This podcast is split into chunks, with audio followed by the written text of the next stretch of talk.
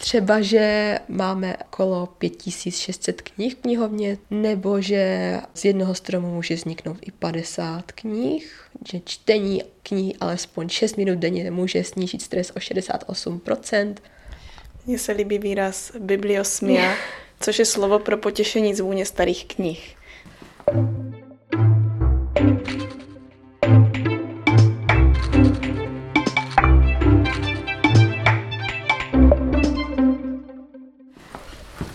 vejdeme tady dveřmi, tak vlastně první tady koutek, takové L je pro děti a je to udělané schválně, aby nemuseli někde chodit až dozadu, aby je to upoutalo hned při tom příchodu a hlavně, aby měli něco koncentrovaného, aby nemuseli přeskakovat regály.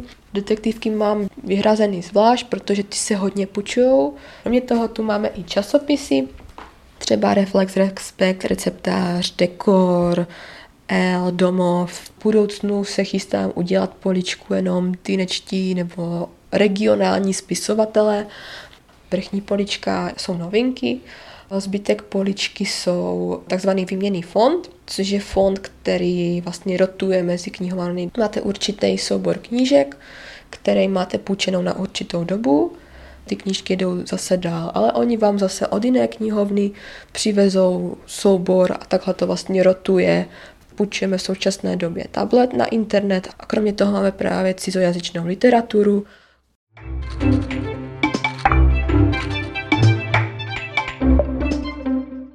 Zdravím všechny posluchače podcastu Promluv do ní. Po minulém dílu, ve kterém jsme přinesli rozhovor s paní ředitelkou knihovny města Olomouce Lenkou Pruckovou, u tématu knihoven ještě chvíli zůstaneme, Tentokrát se podíváme na trošku jiný typ knihoven a to jsou knihovny malé, obecní, takzvané venkovské, kde to zase všechno funguje maličko jinak.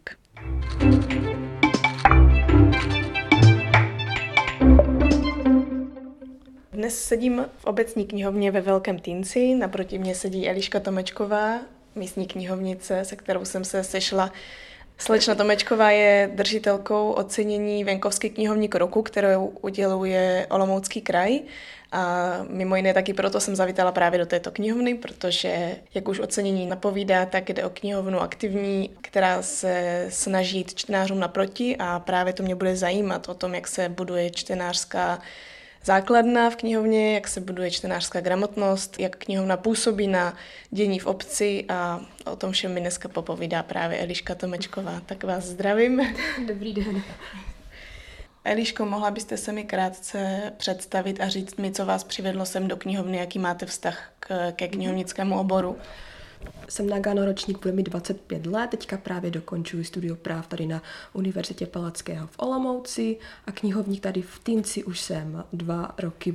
Přivedlo mě to vlastně úplně náhodou, protože paní knihovnice, co tu byla víc než 20 let, najednou řekla, že prostě už se na to necítí, aby byla dál knihovnici a já jsem náhodou to slyšela, říkám, jo, já mám zkušenosti, protože jsem byla pět let na dětském oddělení v Olomouci, takže vím, jak to přibližně chodí. Říkám, tak můžu být knihovnici, jestli chcete a pan místo starosta Den mi dal vlastně tu šanci a moc mě to baví, naplňuje, protože to tak jako velký koníček, protože já ráda čtu a ráda si povídám o knížkách s ostatními lidmi. Tam mě možná zajímá ta zkušenost z té městské knihovny. Dalo vám to hodně? Dalo by se něco takového začít dělat z čisté vody, když člověk tu zkušenost nemá, nebo je potřeba do toho nejdřív trošku nahlídnout, aby si člověk udělal představu, co to obnáší? Určitě to pro mě byl lepší start, tím, že jsem měla zkušenosti, že jsem viděla, co je to přírůstkové číslo, jak se řadí knihy, jak funguje katalog, jak funguje vlastně výpuční systém. Než jsem nastoupila na gymnázium, tak jsem měla volné prázdniny a právě jsem furt nevěděla, co bych o nich dělala. Tak jsem právě hledala nějakou práci, jenže jako 15 lety nemůžete nic moc dělat, protože nikde na hmotnou odpovědnost vás nepustí, protože vám není 18. A myslím, maminka náhodou našla, že knihovna nabízí tady tento program, že je to dobrovolnictví, že sice za to nic nedostanu, ale že je to dobrá zkušenost. Vím, že jsme se bavili s paní ředitelkou, že to vypadá dobře v životopise. Furt jsem si myslela, jako jo, dobrý, to bude rok, tam nějak, nějak zůstanu a pak se třeba podívám jinde. Ale natolik mě to chytlo, byla tam fakt jako úžasné paní knihovnice dvě, se kterými pořád ještě jsem v kontaktu že jsem tam zůstala až do konce gymnázia, až vlastně do 18 let a pak jsem tam sice nebyla přes léto, ale vypomáhala jsem na akcích, jako je Den dětské knihy nebo Noc Andrzenem. A jak byste se vlastně ptala, jestli jako skočit rovnýma nohama, Jde to, ale myslím si, že je to o hodně těžší. Musíte se vlastně zorientovat, jak se půjčuje, jak se třeba dělají, já nevím, rezervace, že existuje nějaký řezení. Proč třeba se naučná řadí podle čísel, co jsou vlastně na vrchu na té knížce, jaký to má systém. Jako myslím si, že to jde, ale že je to o hodně náročnější, že je lepší, když vlastně máte nějakou zkušenost.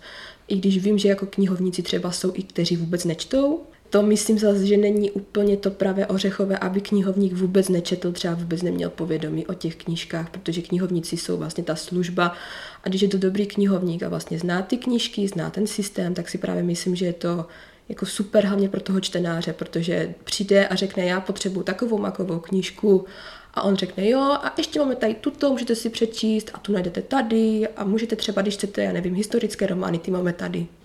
Takže ideální knihovník podle vás by měl mít velký přehled, hodně načteno, pořád sledovat aktuální literární scénu. Já si myslím, že ta literární scéna je důležité, protože to se mi děje často, že přijdou lidi a řeknou, no víte, teďka vyšla nová knižka je to od toho, od toho autora a já řeknu jako jo a ten napsal ještě toto, tak pro toho čtenáře je to bonus, když se ten člověk s ním vlastně pobaví.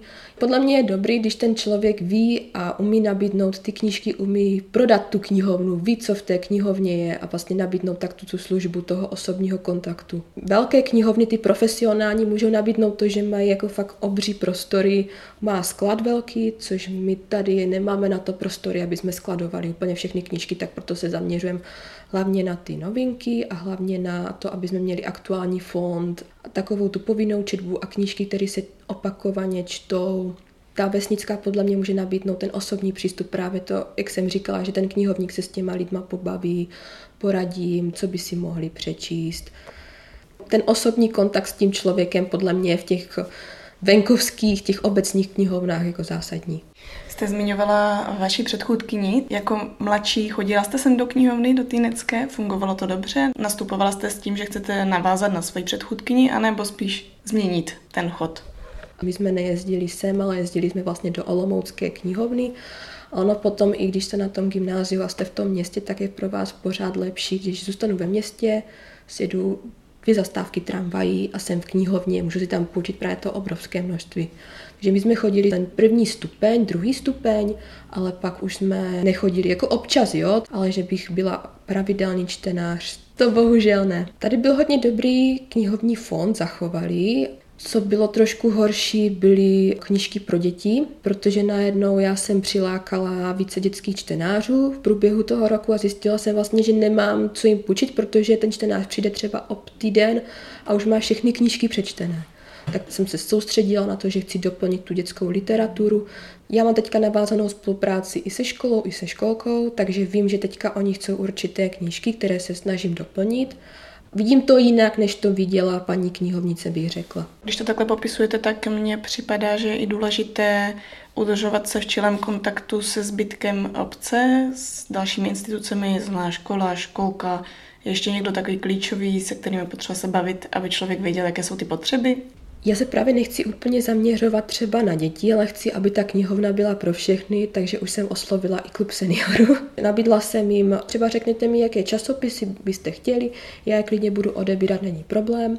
A nabízíme i knihovnickou kavárničku, kde vlastně za ten poplatek dospělí platí 50 a děti a seniori platí 30 korun za rok. V rámci toho poplatku je zahrnuto, že kdykoliv, kdy přijdou, tak si můžou dát tady kafe, což právě seniori toho využívají že přijdou, potkají se, vymění si knížky třeba a pak sednou a povídají si a říkají, že to je právě jako super pro ně. Pak je dobrý navázanou spolupráci i se školou, se školkou, protože přijdou rodiče a zjistí, aha, tady jsou vlastně knížky a nemusí si půjčit jenom ty, můžu si půjčit i já. A vlastně mám dobrou i navázanou spolupráci s obcí, což je podle mě klíčové s vedením obce, protože těch eh, příspěvků, co vlastně platí čtenáři, z toho se nedá vůbec pokryt ty knihy. My kromě knížek ještě nabízíme různé jiné služby, například audioknihy, nebo máme albitušky, což právě chci rozšířit právě pro ty děti, aby i ty, co neumí číst, aby vlastně mohli si listovat tou knížkou, ta tuška na ně nějak mluví, je to kontakt s tou knihou. A do budoucna vlastně díky knihovně i v Olomouci, která mi s tím pomáhala, máme docela žádáno o dotaci na e-knihy. takže i v budoucnu vlastně budou moci čtenáři číst elektronické knihy. To už jste se k tomu vlastně tak pomaličku dostala, ale chtěla jsem vás poprosit, jestli byste představila, co jste tady rozjela všechno za akce a co knihovna teda znamená, kromě půjčování knížek. Tak vlastně já, když jsem nastoupila, tak hned po měsíci mě zavřeli kvůli covidu. Takže jsme měli výpuční okýnko. Fungovalo to na té bázi, že oni mi zavolali, řekli třeba, chci, kdybyste mě vybrala nějaké detektivky, já jsem na vybírala, když jsem se podívala vlastně do její historie, co si četli, tak jsem řekla, jo, třeba toto, toto by se vám mohlo líbit, dala jsem jim to na hromádku, u toho byl stoleček tady u dveří, Oni se podívali a řekla, jo, tady ty si beru, tady ty si neberu. Což moc čtenáři nevyužívali právě proto, že se báli svým výběru nebo že si oni chtěli vybrat sami. Potom jsme zavřeli a poprosila jsem obec, nebo jsme se domluvili, že by bylo dobré rekonstruovat celou knihovnu, protože tu byly ještě staré regály.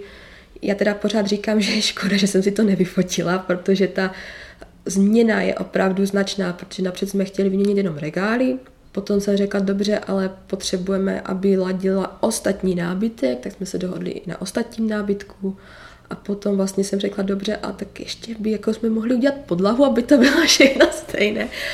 A jako je super to, že v obec mi vyšla ve všem stříct, cokoliv jsem si řekla, ať už ten nápad byl v té chvíli jakkoliv bláznivý, když jsem přišla s kavárničkou, jo, to bude jako paráda, jako tady se budou zkázat lidi, Rozšířila jsem dětský fond, snažím se zachovat stávající fond, eh, přibyly anglické knihy a cizojazyčné knihy, eh, teďka půjčujeme nově i audioknihy, budeme půjčovat e-knihy, budeme půjčovat vlastně i albitušky, i hry. Jinak kromě toho si myslím, že ta knihovna je takové ten střed té kultury, proto se snažím přilákat děti i jinak než na knížky, třeba různé vytvarné soutěže. Kromě toho se i knihovna zapojuje do obecních akcí, Třeba teďka nedávno jsme se zapojili do vánoční výstavy. Je to, myslím si, obou straně výhodné, protože i když jste součástí té akce, tak uděláte nějakou akci pro ty uh, spoluobčany, kde se vlastně můžou setkat, ale zároveň jim dáte najevo, jo, podívejte, my jsme tady, jsme knihovna, nejsme jenom to, že přijdete, počítat knihu na shledanou, ale můžete tu strávit čas, můžete si tu vypít kafe, nemusíte nikam spěchat, já vás nevyhodím. Třeba dospělí mají zkušenost z dětství, kdy přišli, byla tam nějaká přísná paní knihovnice a byly tam nemoc aktuální knížky, které nečetli. Já si pamatuju ještě takový ten přetrvávající stereotyp o knihovnách, že to místo, kde se musí mít potichu. Vy tady máte naopak stolečky, aby se lidi mohli posadit, aby si mohli povídat. Je představa knihovny jako tichého místa, kde se mlčky prochází lidé a vyberají si knihy. Je to už překonaná představa? Je to vlastně něco, co už je za námi? Podle právě záleží na tom knihovníkovi, jak to chce mít. Já třeba tady ten stereotyp právě chci zbořit. Já pouštím třeba hudbu během toho, co si čtenáři půjčují knížky, protože si myslím, že v takhle malé knihovně je to celkem nepříjemné, když si půjčujete knihu, je ticho, za stolem sedí paní knihovnice a teď máte pocit, že se na vás dívá, abyste přidala, vybrala jste si nějakou knihu, odešla. To si právě myslím, že je špatně, že ten čtenář by se měl v té knihovně cítit dobře, že si klidně může povídat, a myslím si, že i to, že se ta knihovna přizpůsobuje tomu 21. století, když už jsou audioknížky, e-knížky, kdo ví, co bude. za 10, za 20 let třeba budou zase nějaké jiné knížky. Přizpůsobit se tomu, nebyt pořád prostě půjčovat jenom papírové knížky. Ano, mají svoje kouzlo, ale někdo třeba řekne, já už nevidím, proto si to stáhnu na čtečku, zvětším si ju, nemusím nosit brýle. Nebo třeba já už nevidím vůbec, nebo nestíhám číst, pustím si to v autě. Takže tady tím jako stylem, že ta knihovna se pořád přizpůsobuje, nebo měla by se přizpůsobovat a měla by reagovat na aktuální potřeby těch čtenářů. Co pro vás osobně znamená ocenění venkovské knihovník roku? Mě to hodně překvapilo, protože třeba paní knihovnice, co byla druhá po mně, byla knihovnicí 40 let. Což opravdu jako pro mě je úctyhodná doba, že je fakt jako dobrá, že vydržela tak dlouho a evidentně ty čtenáři ji mají rádi, co jsem slyšela, pořádá a se podílí se na kulturním životě. Upřímně ani nevím doteď, co porotu natolik zaujalo. Vím, že tu byly paní knihovnice v té odborné porotě, které viděli, jak to vypadalo předtím a jak to vypadá teď, takže si myslím, že je zaujalo asi to, jak, když to řeknu trošku s nadsázkou, z ničeho jsem udělala toto něco. Ale pro mě je to vlastně ocenění, že i ta, jak by to řekla, odborná veřejnost vnímá to, že tu práci dělám dobře, že bych touto cestou měla dále směřovat. Jak vnímáte společenskou prestiž knihovníků? Jste s ní spokojená, nebo by se něco mohlo v tomhle ohledu změnit? Já myslím, že by se mělo něco změnit, protože spousta lidí nevidí, co je zatím. Moje práce nekončí tedy, když vlastně zamknu v 6 hodin večer, v pondělí ve středu knihovnu. Věnuju spoustu času tomu, že akce musím vymyslet, musím vymyslet tak, aby byla atraktivní pro ty čtenáře, potřebuju k tomu udělat plagát a potřebuju k tomu udělat velkou propagaci. Takže jsem tu i o sobotách, o nedělích. Někdy zůstávám i trošku díl, protože potřebuji obalit knihy. Knihu se škaredým obalem si asi každý čtenář nepůjčí, protože ho odradí, jak vypadá, jaké je saletové vydání. Spousta lidí si myslí, že práce knihovnice je jenom to, že si sednete za ten vypuční pult a půjčujete knížky. Což jde, ale nepřilákáte nikoho, budete mít teda nějakou stabilní základnu těch čtenářů, ale je možné právě, že postupem toho času, když nabídnete něco navíc, tak ti čtenáři vám budou postupně odcházet. I těch, co by chtěli být třeba knihovníci, tak je odradí třeba platové ohodnocení a právě ta prestiž. Je rozdíl mezi tím, jestli jste ten obecní knihovník nebo jestli jste profesionální knihovník. Protože často ti obecní knihovníci, já taky nejsem na plný úvazek, mám to, když to řeknu, jako brigádu, Nevyžila bych z toho, ale to je proto, že jsem jenom dvakrát týdně, jsem měla celkovou dobu jenom 6 hodin. I myslím si, že jiné obce by měly problém, kdyby měli dofinancovávat do nějaké představy, nebo jak bych to řekla, toho knihovníka o tom jeho platu. Podle mě jako dobrýho knihovníka nikdy nezaplatíte, abyste měla fond udržovaný, akce, přicházel s jinýma nápadama. Takový člověk to podle mě dělá rád, protože ho to určitým způsobem naplňuje a bere tu odměnu nějakou, nějakou vedlejší. Pro něho je důležitější ta zpětná vazba od těch čtenářů. A vesnický nebo venkovský knihovníci mají ještě o to těžší, že oni jsou v té knihovně často sami. Že nemají za sebou žádný PR tým, který by jim dělal propagaci. Musíte se spolehnout sama na sebe. Všechno závisí právě na vás když to právě si myslím, že ty větší knihovny mají jiné možnosti financování. Takový to, že dáváte vědět o tom, jako jsem knihovník, jsem tady, je i o tom, eh, že nabízíte právě ty akce, že se spustila celorepubliková akce Bookstart. My třeba dáváme i prvňáčkům poukaz do knihovny, kde říkáte, jako jo, záleží nám na vás, Chceme třeba, abyste přišli do knihovny tím, že i nabídnete internet. Já vím, že tady děti chodili a řekli, jo, chytneme internet na knihovně, jdem si chytit Pokémony. Ale pak jako přišli dovnitř a řekli, jo, jako tady je knihovna, je, vy máte o Pokémonech knížku, tak tu si půjčím, nebo a hrajeme Minecraft, půjčím si jako Minecraft že i tady tím, že se ty knihovníci ozývají a říkají, ano, jsme tady.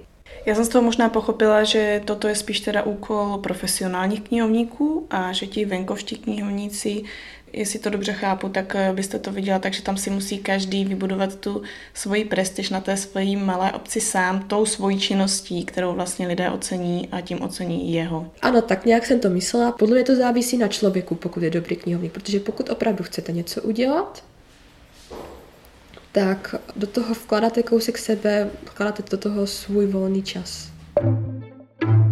thank you